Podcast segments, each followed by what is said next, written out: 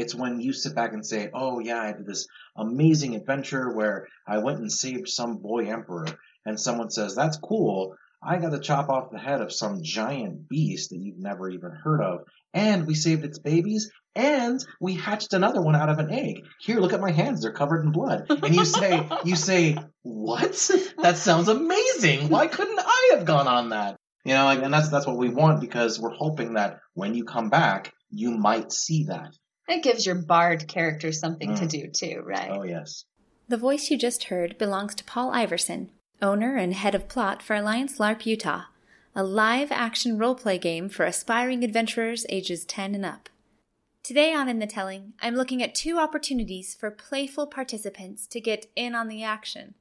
Spectating is not the modality of these storytelling experiences. Join Paul Iverson, Hi, my name is Paul, Paul Iverson, and I am the owner of Alliance LARP Utah. along with Evermore actor Lee Liston, Well, my name is Lee Liston. I'm an actor here in Utah. I, I, I'm kind of like a, I mean, not too brag, but I'm kind of a renaissance man. I do a lot of different things like music, acting, you know, bodybuilding, like fitness and things like that. I'm dabbling and kind of deciding what I really love, but storytelling ultimately is, um, I love to be a storyteller. I love to portray emotion. I love to inspire people, you know, through different things.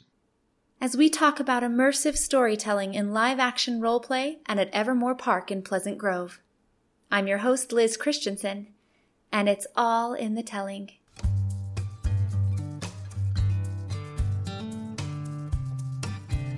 Welcome to episode 6 In on the Action. This episode of In the Telling is sponsored by BBMTY Studios, a space for independent creators to bring their work to life and show it to the world. Their first comic, The Box, is available for free on Webtoons and Tapas and updates every Friday. Get drawn into the suspense and horror of The Box. Listen through to the end of the episode to hear the episode extra, an Alliance LARP Utah teaser written and read by Dane Ficklin. So, Paul Iverson is the owner of what now? Alliance LARP Utah. Uh, LARP stands for Live Action Role Play. It is a group of people that get together and dress up in medieval armor and beat the living daylights out of each other while pretending to be other people that they aren't in real life.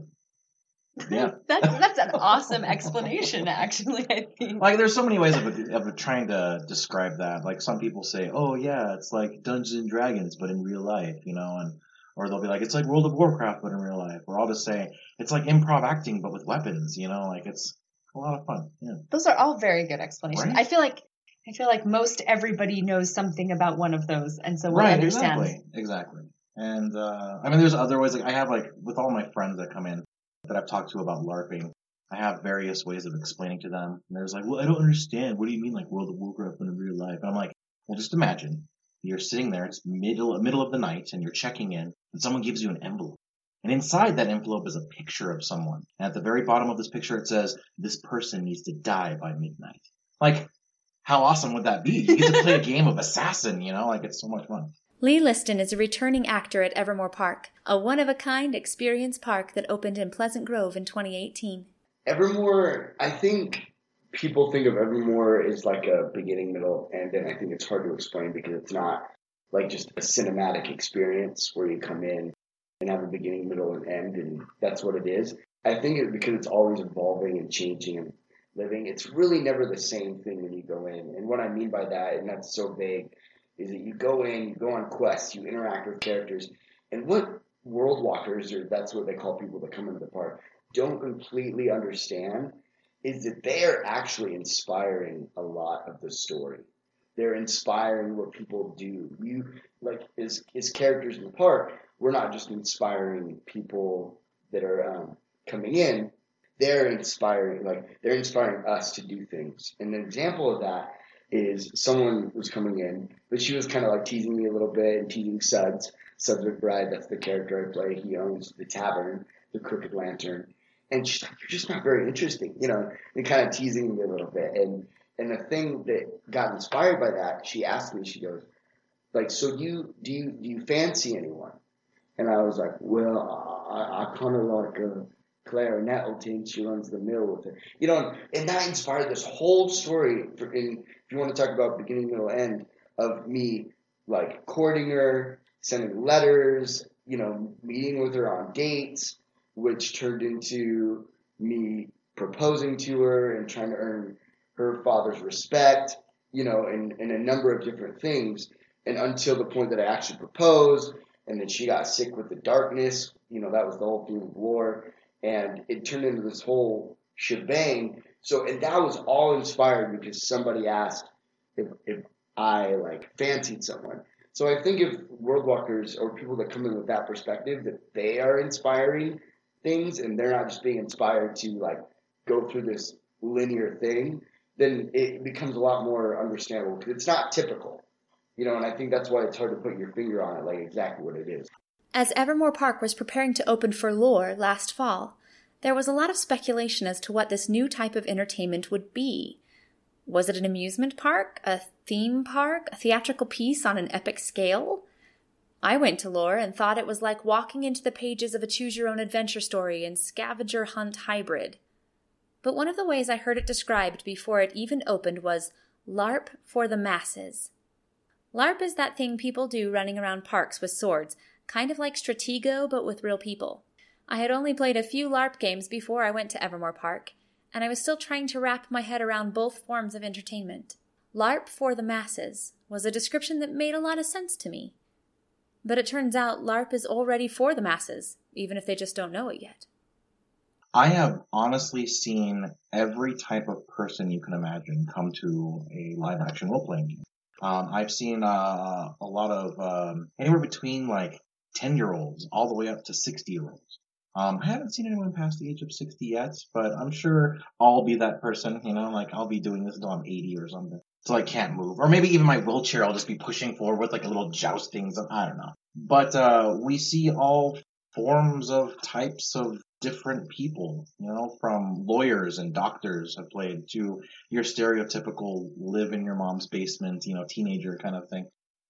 Every single type of person you can possibly imagine comes to these, to these types of events. It sounds like on first introduction, like a very um, extroverted game.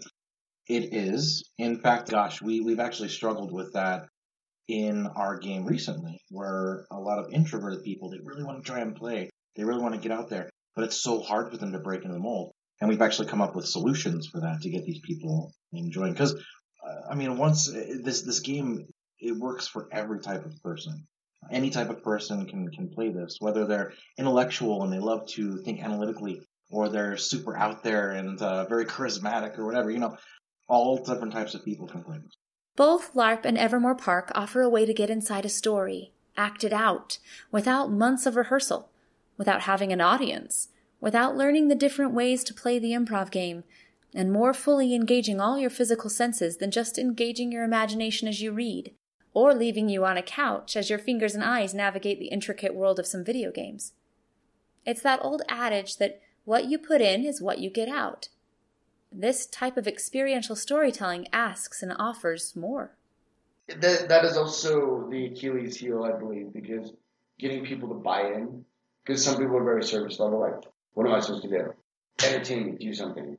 I paid money. I mean, the people that buy in legitimately or start to care about the people that are there and see it, understand it, I think they're the ones that get the most value. And so it's getting the people, not just the, because you obviously get this like two extremes. You either get the people that are really, really into it or the people that are very just like, I'm just observing. I don't I don't know how to do this or I don't want to do this. Right, and like cause some people aren't that social or like some people aren't that like on their toes or they don't imagine or they don't play pretend.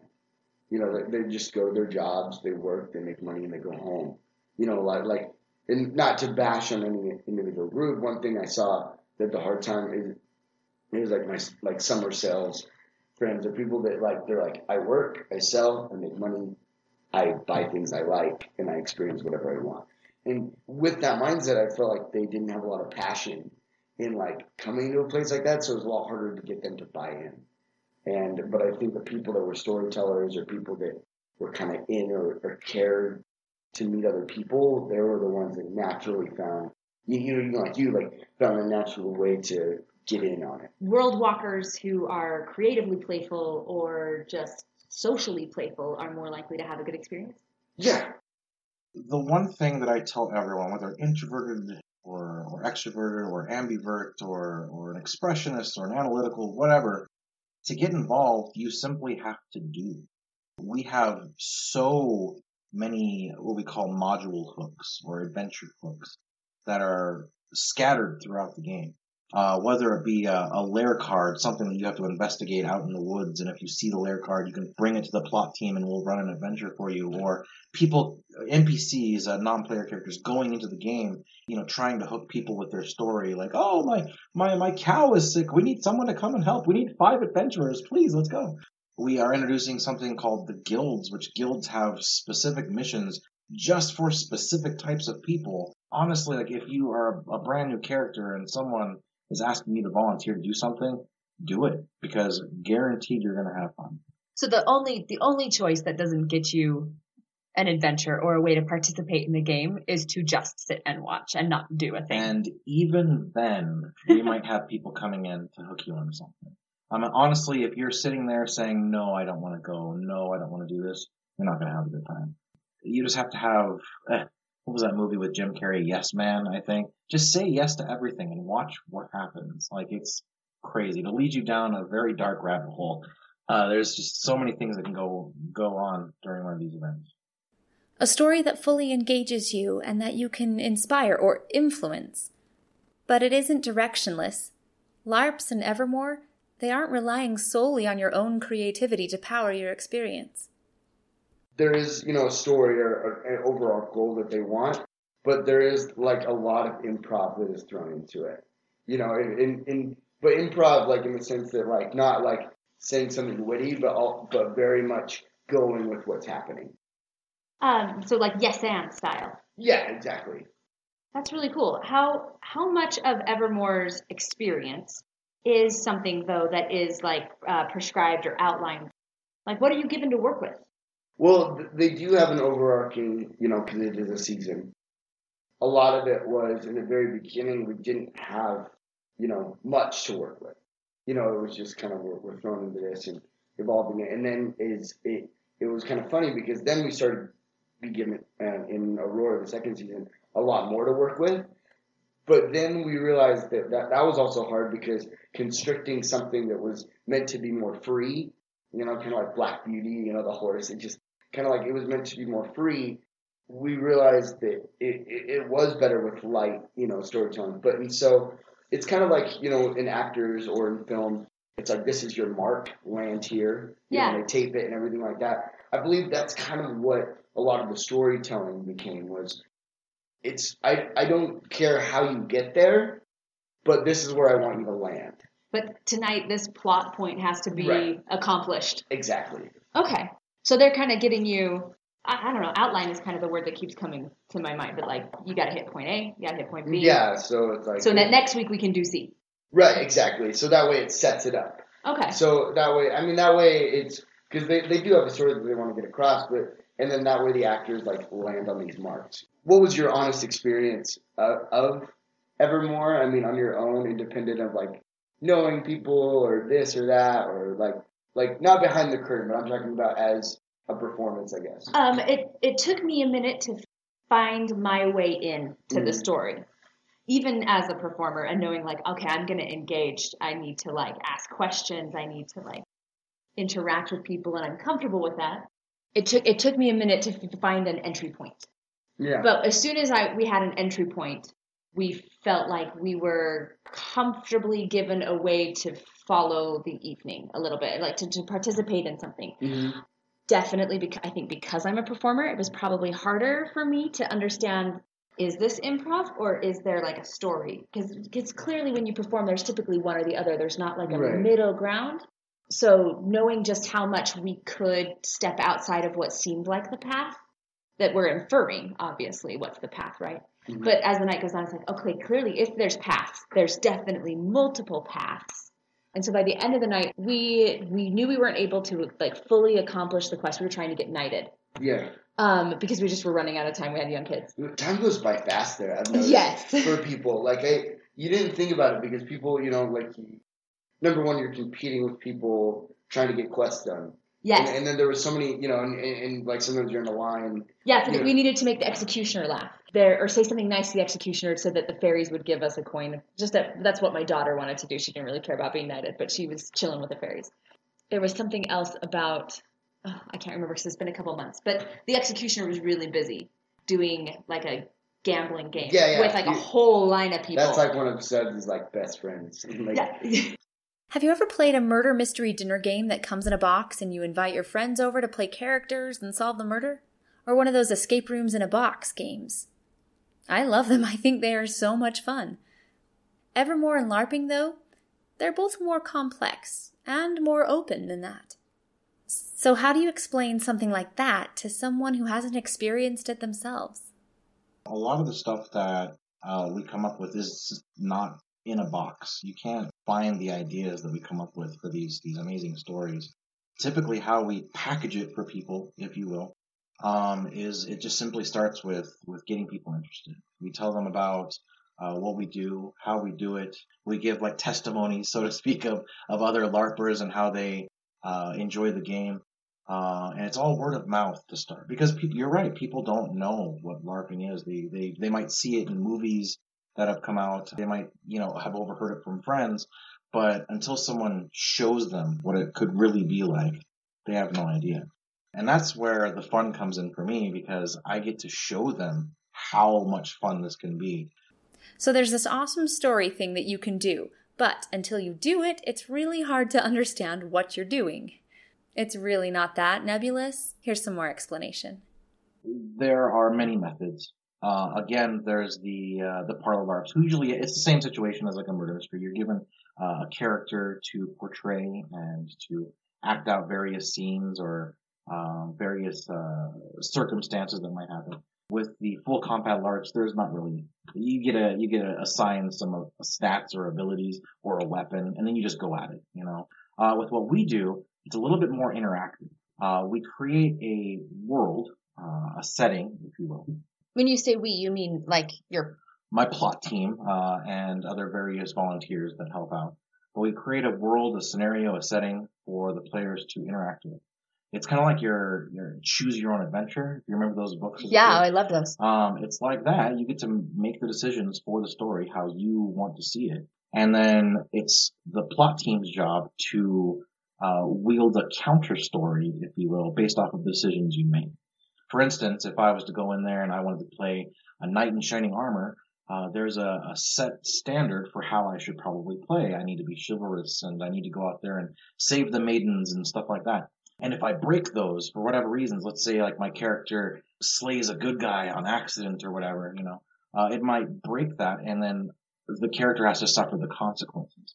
Likewise, I could play a thief or something and go around and try stealing the, the great jewels of blah, blah, blah and, um, get caught by the local sheriff. And so therefore I had to, uh, deal with the consequences that way.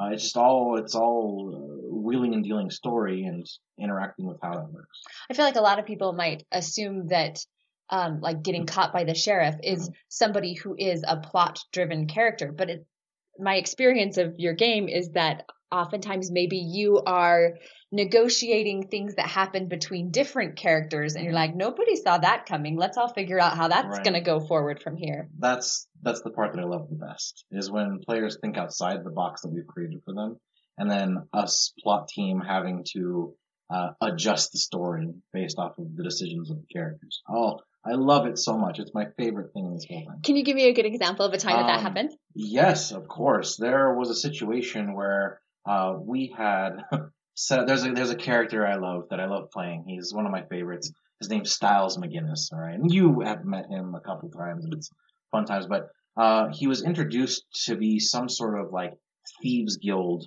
uh, head, and we had a couple of players who uh, their character histories delved into like roguing and thievery and stuff like that. and their character histories are created by them so these That- are choices they they made these are the, the the character histories are based off of the world we create, and it's them reacting to that world to make some sort of viable character based off of the information.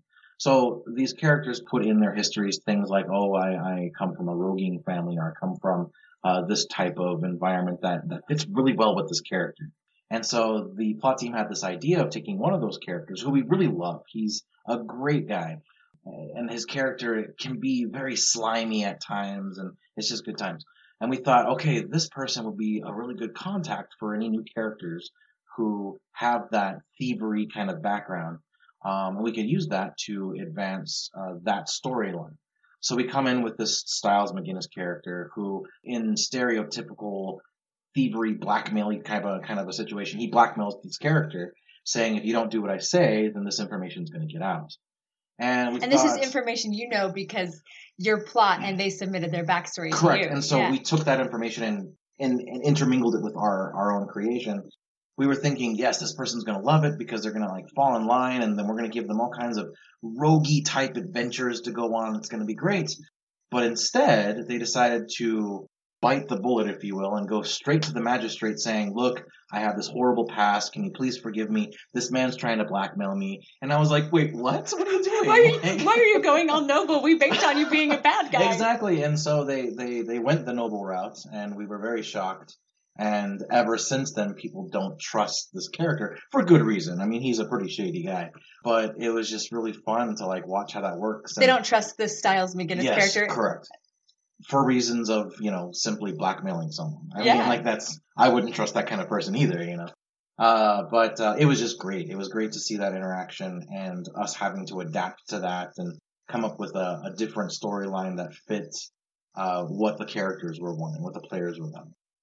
So you have like a like a road plan, Mhm. but basically the entire nation is up for grabs. And if people are like, "We want to take this exit," you're like, "Okay, well, I kind of know where we are, so yeah." Right. It's like, uh, the movie, uh, the Goofy movie back in the day. I love that movie. where where Goofy pulls out his map, you know, the map that him and his father used to travel to have fun, and uh, Max then just randomly just puts a bunch of random things. That's exactly what it's like at our game. We we have a set destination, but how we get there, well, that's entirely up to the players. This image is coming to my mind as you're explaining that. So I definitely thought of it like a choose your own adventure book, Mhm. which is far more constrictive and linear than I think is helpful for me to frame it like that in my head. There's a lot more options to it, not just like go left or go right. Did you die by going right? You know what I mean? Mhm. Um, but it seems a lot more like it's a sandbox. Yeah, and, and I think it is a sandbox, but we definitely want to give some direction to it, you know, so it's not just completely that free flowing, but it very much is a sandbox. But it's like it's a, it's a sandbox with people who like live and play and know how to build really cool castles. Right, exactly. that like are there all the time. The uh, the goblins who got their ears chopped off, for instance, uh, that was supposed to just be like a inconsequential idea that wasn't supposed to take shape into anything. And then it turns out that players were just like, oh, this is another example of players ruining everything. um, but the the players were like, no, we can't, we can't hurt these goblins because they're they're they have spirit, they have souls or whatever, and uh, we can't hurt them. You know, we're pacifists or whatever, so we're just only gonna like uh, we're gonna give them gold and make them run away.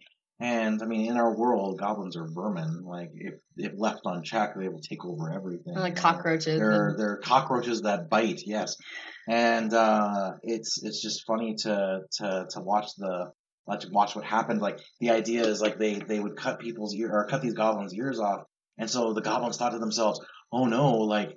If, if people chop off ears, then they are powerful. So now we have to chop off ears so we can be powerful. And then it just doesn't stop there. Like they'll take an ear here and a finger there. And if you happen to grab their hat, then you become chieftain. And it just blew up into this crazy, crazy thing. And oh, it's very exhausting. um, you mentioned a hat, and there was a player at the last game who lost a hat, and was that a direct reference to that situation just then? Uh, I can neither confirm Or deny, deny. as this may or may not show up in the future. I think I said a little too much there. I will pretend I did not notice that detail. And uh, viewers, listeners, please just ignore what I just said about the goblin with the hat. So think one of the biggest satisfactions uh, for Evermore was not being valued as an entertainer, like you know the typical like clap or you know reinforcement or acknowledgement or validation, I guess. But it was more of like the interactions when we bring value to somebody's life um, individually. I remember, I guess there was a there was a kid that I played, you know, since you know I'm always like trying to entertain. I, I try to read the room, and so like there's a lot of people that I bring to everybody so I can entertain that amount of people. So you know, or like if there was like less people, then I could have more individual interactions. Like I just tried to read that, you know, whatever it may be. And one of the interactions I had was this kid came in. He was like a unicorn onesie, kind of an odd, you know, looking kid, and we we played chess. And I hadn't played chess in like a long time, like individually, but like I used to play all the time. And we played, and he comes up and we're playing, we're playing, we're playing, we're playing, and he beats me, and I'm like, great job, come back. And and one of the things, you know, the things that we give for you know compensate, you know, compensation or whatever, you know, whatever you want to call it, is gold. And so you give us the gold, and we, you know, like here's two pieces of gold, and I said, come back if you want to, like, you know, match, I'll match your gold and play you again. And he comes back and he beats me. No, sorry. He comes back and then I beat him that second time. And I remember like saying something kind of like what a tavern person would say, full of wisdom. Like, remember, it's not about losing or thinking about that. It's about what you learn from it. And, you know, just that was the thing. He loved it. And he was leaving the park. And one of the characters, the townsfolk, was talking like, what was your favorite thing? And they were getting choked up because their kid had apparently attempted to commit suicide um, months before. He was in like a kind of penitentiary type place, and he was just getting out, you know, and just doing that. And apparently, it changed his whole perspective on a lot of things. And it was, but I, I didn't know that. They didn't tell me that until Sure. I heard it from somebody else. And so knowing that I had that kind of impact on a human being was far more than I needed, like to win awards or anything like that. It's, it kind of gave a really good why and a really good drive to to understand like what we're doing is good, even though it's hard. Is it sometimes hard for you to look at a situation and decide if you are having if they're having an in-game tug of wheels or an out-of-game tug of wheels? Um, I so I'm very good at separating in game from out of game. I've been doing this, like I said, for 20 years, so I can uh, I can tell you know when things are going too far, and we actually have marshals for that to make sure that if things do go too far, then the marshal's there to do aftercare or whatever they need to make sure that they're okay mentally. You know, And they're like a they're like a walking uh, rule book that I'd find in a board game, right? Basically, well, there's there's rules marshals who do that, yeah, uh, who are walking rule books, and they can help you with that. What I'm talking about is when uh, a scene becomes too intense. Okay. where where it might actually trigger someone, uh, or it might make uh, things really awkward for other players.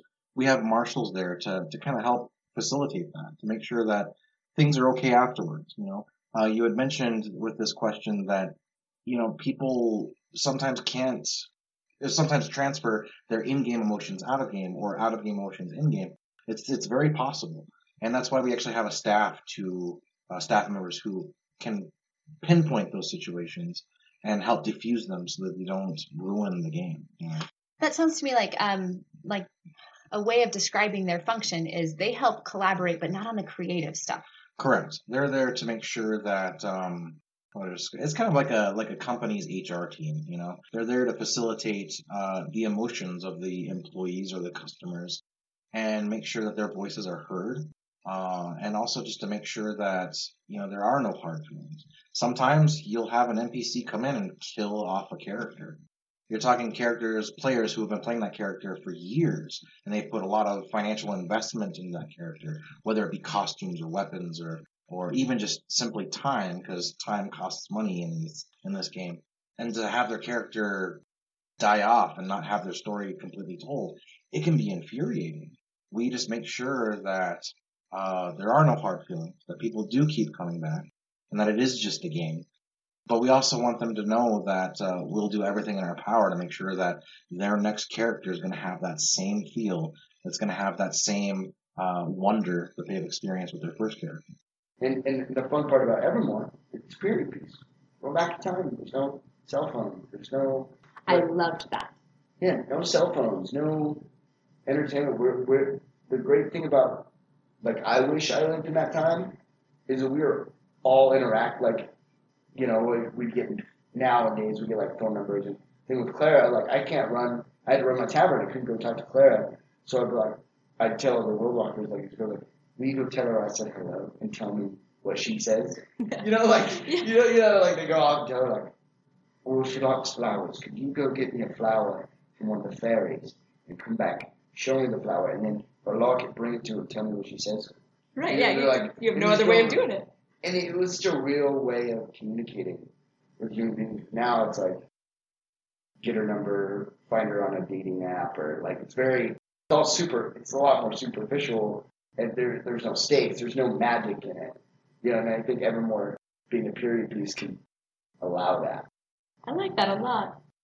I feel like that is indicative of a quality that you personally have and that the game really has that is just um, it's just really open to suggestion and participation what other like if we were making an ingredient list of here's how to collaborate on a larp like what other qualities do we need in that ingredient list If I was to make a map of how to tell a story at work, is that kind of what yeah asking? yeah The very first thing is you would have to have a vision. You need to know where you want your story to go. Kind of like when a city planner comes up and plans Daybreak or something, you know, like they have to have a clear idea of what they want to see. can you articulate that for me in a spoiler free way Oof, that's a tall glass of milk there. Yes, I had an idea of a, uh, with the story that I was coming up with, I wanted people to know about the world that I've created. So we made various plot lines based off of each one of the countries, uh, some of the factions that we have within those countries, uh, some of the important player or important uh, characters we've created. You, sim- I mean, there there could be enough story to have all these countries interact, and some players would be okay with that. But with LARPing, people want to be heroes. They want to be something they can't be in real life. So they, they play these fantastic characters. And what better way to make a person feel like a hero than to give them a villain that they love to hate? We did that with Gaius Harad. People hate Gaius Harad. He is a, a horrible, horrible person. Um, and so we made that character for the players to eventually defeat. We'll see if they have that power. But we give them a goal that they can achieve. But again, I love layers, and layers are are are the bigger picture. And in this situation, there are bigger things than just this one person, and that's what the players have to go and find and figure out. And that's the kind of story that I personally would like to be a part of. So everything that I do is something that I want to see done so that I can do it as well. Uh, in this situation, again, I, I love the idea of being a hero. And so I make a story for heroes.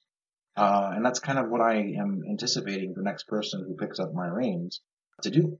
That will be the common thread is that we create stories that create heroes Exactly. Or villains, or you well know, whatever. what's a hero but- without a villain Exactly, exactly. And some players like to be villains. They like to be the anti-heroes. They like to be the scoundrels. And we encourage that as well. But I also tell all my players that this is a game for heroes. It's funny, like you know, like I don't want to take it on a tangent, but it was so amazing the chemistry that happened with a lot of us, and, and I wish you'd come to Aurora. Like, cause did you, did you meet Giordani, the the the fortune teller? He, Oh, I don't think so. like, or Giordani the fortune teller, or did you meet? Uh, but you did meet Seth this thing. Is that the name of the executioner? Like, so, yeah, Yes. yeah, yeah, Septis. Yeah. And you know, it was it was funny because there was a moment, like to give you an example, of, like, but improv, I feel like is like a cheap way of saying like being in the moment. You know, like Yeah. playing, like like like not because improv does have have its place, right? Like last comic standing, or like um, whose line is it anyway, or things like that. That's where like improv really has its place. But it was interesting to be so in the moment. There's a point, so he plays his like coin game, Yeah. and Septis plays his he plays where you know you get the coin in the thing. Yeah, hides it under cups and and then he would like bang it on the table. And I remember like on my on my tavern on my table, I look at it and there there's like from him banging it, there's little like scuffs, circular like dents. scuffs, and I was like, in the moment I was like, you know, in reality this would be really bad, you know, because this is like my tavern. So I was like, Septis, Sept, can I, can I talk to you? Like, what is this?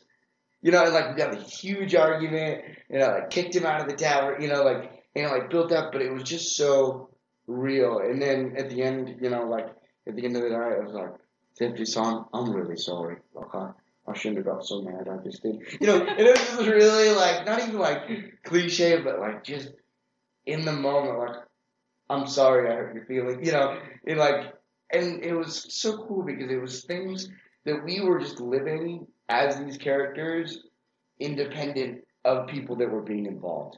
And and it was so so many amazing like experiences, and I had people interact where Evermore has a lot more capacity, just not to be something where you sit and watch, Right. but something where you can actually grow as a person and just just so eh, like uh, it's it's like an embryo waiting you know once it hits its groove it's just gonna explode and I'm excited for that.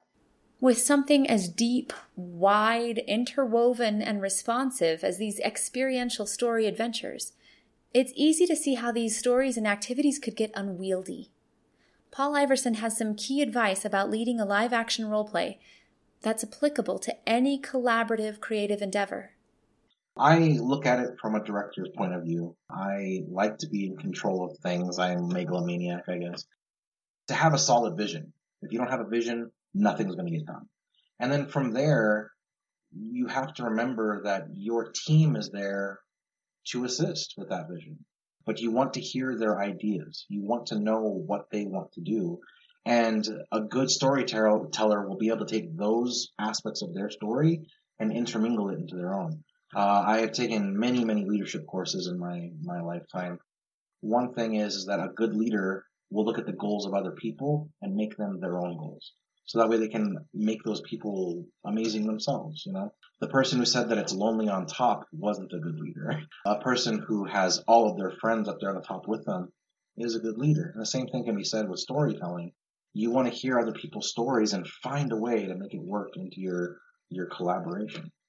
That was like really brilliant. Thank you. I really like And that. that's why my plot team loves me and why I love them. It's fun stuff.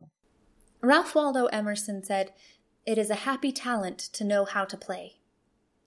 When my daughter was younger, she would ask me to play dolls with her. I tried to oblige, but it was really hard for me. I played dolls as a child, and for many years I made my living as an actress. Why didn't I know how to play? Had the formal education and development of craft and theater and storytelling stolen my ability to play and replaced it with an over reliance on technique and knowledge? It was actually very frustrating to me and to her. I took my family of four to Evermore Park for its first season of lore and had a wonderful time. My husband and both my kids surprised me at their ability to engage with the characters and the experiences available to them. I did pretty well myself. Perhaps because by then I had been to a handful of live action role plays.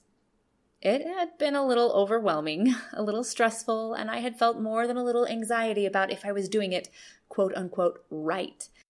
But I had so much fun, I kept returning anyway, and you know what? It taught me how to play again. These games, that experience at Evermore, they're unlike any other form of storytelling. Immersive, participatory, collaborative, improvisational, guided, experiential, responsive, physically, mentally, and emotionally engaging. Lots of storytelling modalities share these qualities, but here they all exist together and in great abundance. It's definitely unique. The founder of analytical psychology, Carl Jung, said, The creation of something new is not accomplished by the intellect, but by the play instinct.